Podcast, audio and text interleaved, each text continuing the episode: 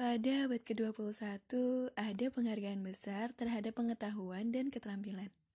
Semakin banyak pengetahuan yang Anda punya dan semakin besar keterampilan yang Anda terapkan, semakin kompeten dan bernilailah Anda. Pernyataan itu pernah aku baca dalam sebuah buku, yaitu pernyataan yang dilontarkan oleh Brian Tracy. Assalamualaikum warahmatullahi wabarakatuh Sip Apa kabar kalian? Kalian lagi pada ngapain nih? Nah, untuk menemani aktivitas kamu hari ini Aku bakalan bagi-bagi Hmm, kira-kira aku bakalan bagi-bagi apa ya? Bagi-bagi uang? Tentu saja bukan Sip Tapi kali ini aku bakalan bagi-bagi Yang menurut aku lebih berharga dari uang Hah? Lebih berharga dari uang. Apaan tuh? Iya sih, tentu saja itu adalah ilmu pengetahuan. Nah, kali ini aku bakalan ngajakin kamu lewat podcast aku ini untuk memaknai kata muda. Sip, kalian tahu gak sih? Masa muda itu seperti matahari tepat pukul 12 siang loh. Hah? Emang iya? Iyalah, Tentunya cahaya yang paling terang, terus panasnya yang paling terik, dan merupakan titik puncak ketika energi matahari itu sangat terasa. Nah, selain itu, perumpamaan untuk masa muda juga bisa kita umpamakan sebagai embusan angin yang sangat kencang. View, gitulah kira-kira bunyinya. Nah iya benar banget, kita itu mampu nggak memanfaatkan angin tersebut atau bahkan justru sebaliknya. Nah, apabila kita bisa memanfaatkannya, maka akan membawa banyak keuntungan bagi kita. Tapi sebaliknya, apabila masa muda yang dengan segala kekuatan besarnya tidak mampu kita manfaatkan, maka penyesalan bahkan kerugian akan menerpa kita. Kalian mau nggak diterpa oleh kerugian? Kalau aku sih nggak mau. Makanya, kita sejenak merenung ya, Sip. Sadarkah kalau hidup kita ini seandainya dianalogikan menjadi tiga fase energi?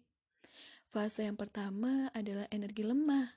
Kemudian, fase yang kedua yaitu energi kuat. Dan fase yang ketiga kembali lagi ke energi yang lemah. Kita sebagai manusia diciptakan dari lahir. Dari bayi, kita berada pada fase yang lemah. Kemudian kita beranjak dewasa.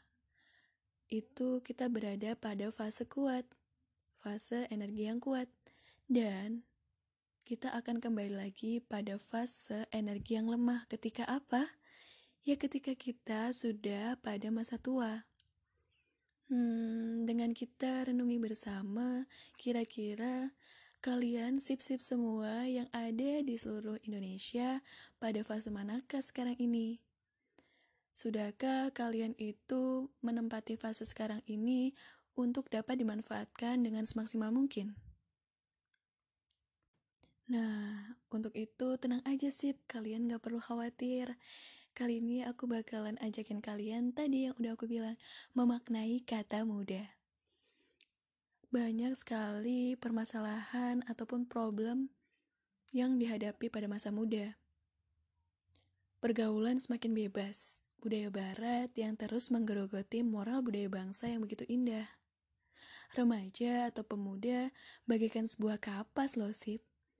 Begitu mudah menyerap benda cair ketika berada di dalam air. Hmm, terkadang memang sebagian remaja masih ada yang belum mampu membedakan mana hal yang baik dan mana hal yang buruk. Serta lingkungannya juga loh. Hah? Lingkungannya? Iya, lingkungannya yang mengharuskan mereka untuk mengikutinya.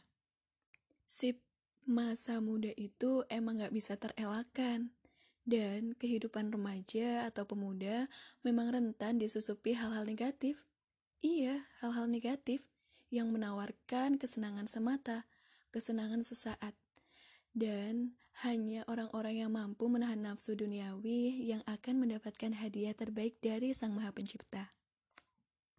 Kondisi itu bisa diperparah lagi dengan adanya faktor asuhan dari orang tua yang terkesan seperti membiarkan saja Tapi di sini kita tidak boleh menyalahkan tentang asuhan orang tua kita.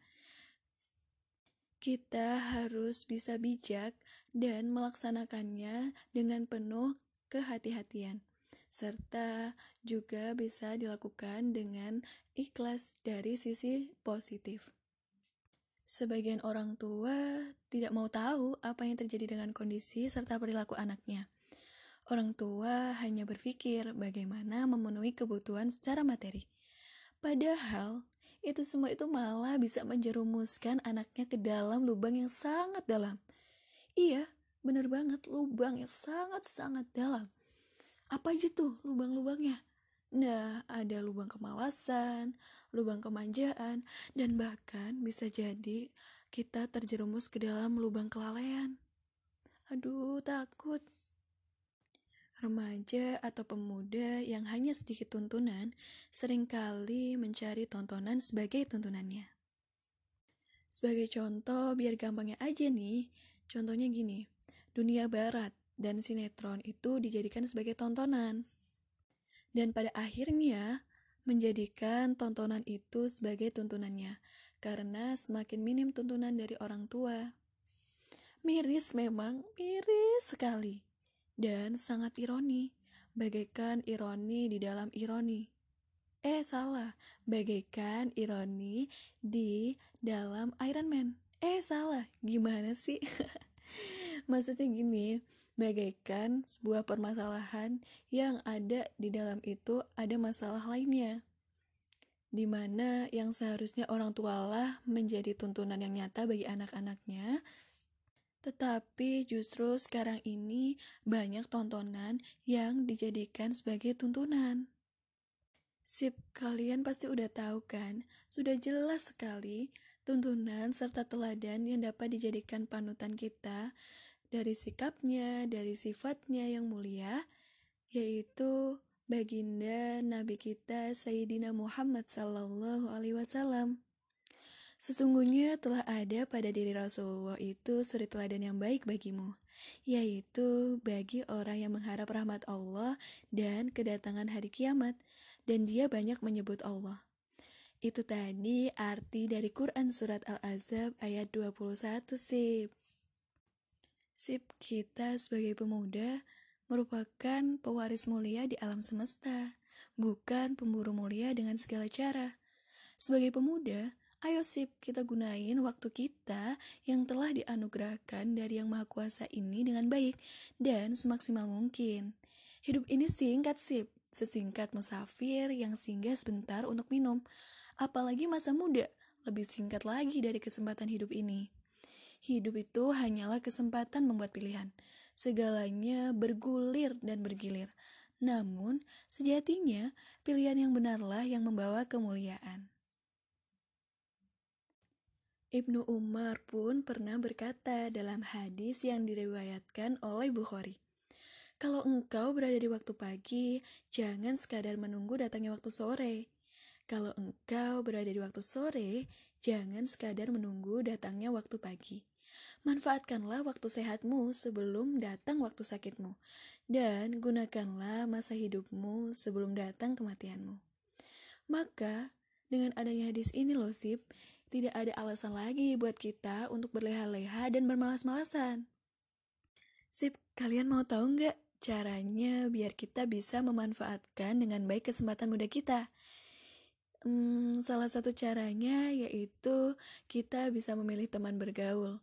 Dan itu merupakan sesuatu yang sangat penting.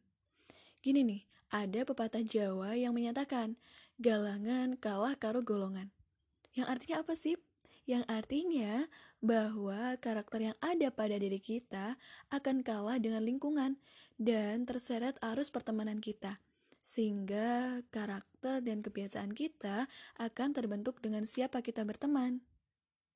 Rumus kehidupan ini bagaikan dalam presentasi ilmu matematika. Aduh, kenapa sih harus ilmu matematika? Iya, sesulit itu kehidupan itu sih. 80% lingkungan ditambah dengan 20% sikap lahir. Itu artinya lingkungan di mana kita tinggal dan beraktivitas akan membawa pengaruh yang sangat besar terhadap perubahan sekaligus perkembangan hidup kita.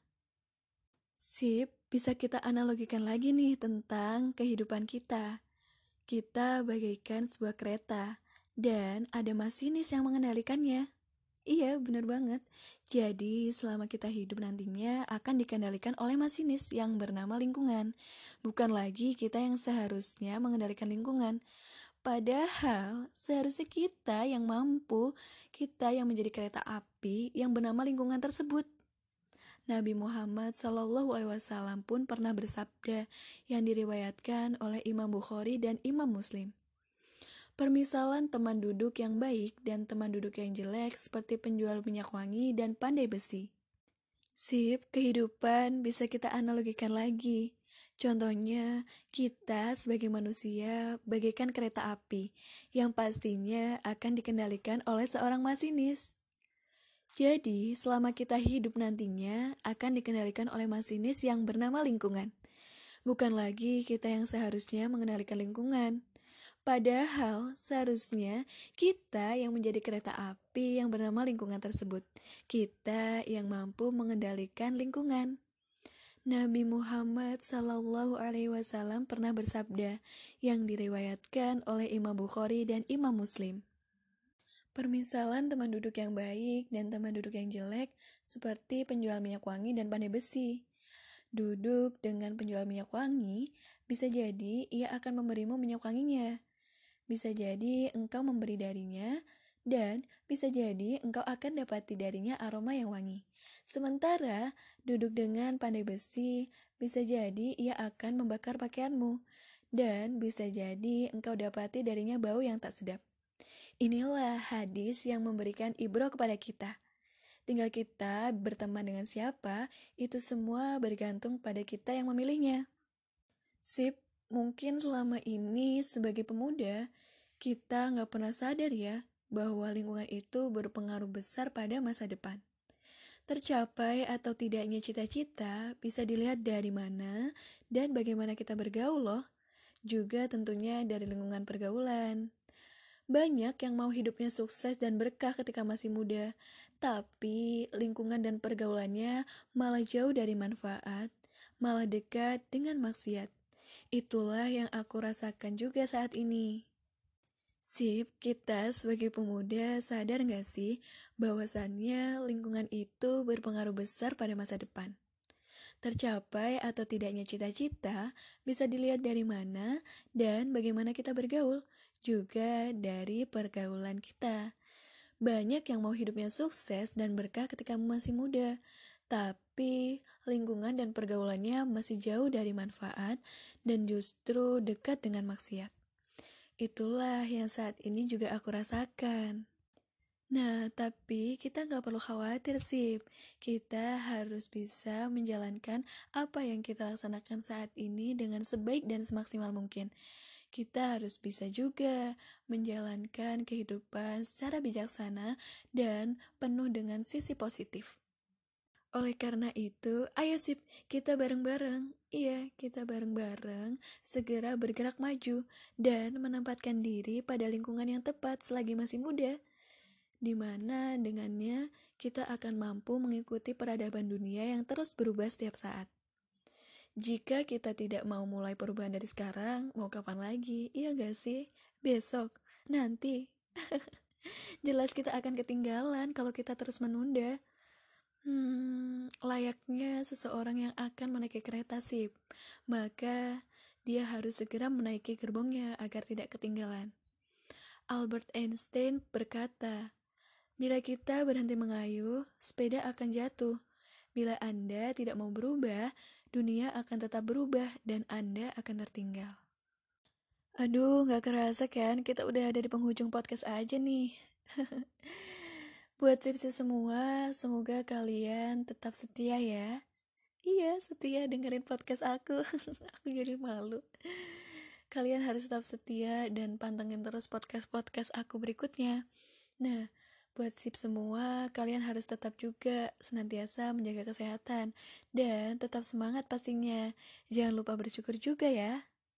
Aduh, nggak kerasa ya, ternyata kita udah ada di penghujung podcast ini. Alhamdulillah. Buat kalian, sip-sip semua, jangan lupa kalian tetap setia ya. Iya, setia. Setia untuk dengerin podcast-podcast aku. aku jadi malu nih. Dan buat kalian yang masih dengerin podcast aku sampai menit ini, kalian harus tetap jaga kesehatan ya. Jangan lupa juga untuk semangat dan selalu bersyukur. Nah, itu tadi sedikit yang bisa aku bagiin buat kalian sih. Um, nah, itu tadi sedikit yang bisa aku bagiin buat kalian sih. Semoga yang aku sampaikan tadi bisa bermanfaat ya buat kalian semua dan bisa kalian terapin tuh di kehidupan kalian. Bagi kalian yang belum mencoba, ayo kita mencoba bareng. Dan bagi kalian yang udah mencoba, jangan patah semangat ya. Kalian pasti bisa kok. Oke, kita lanjutkan lagi. Jadi, untuk podcastku kali ini, apabila ada kekurangan, mohon dimaafkan ya, Sip. Oke, kita lanjut lagi. Jadi, dari apa yang telah aku sampaikan ke kalian semua tadi, semoga bisa bermanfaat dan apabila ada kekurangan, mohon dimaafkan ya, Sip. Dan apabila ada yang kurang berkenan di hati, mohon dimaklumi juga ya. Oke. Okay. Nah, jangan lupa nih sih buat tetap menantikan podcast-podcast aku berikutnya. Terima kasih. Sampai jumpa kembali pada lain kesempatan. Bilahi fisabil haq fastabikul khairat. Wassalamualaikum warahmatullahi wabarakatuh.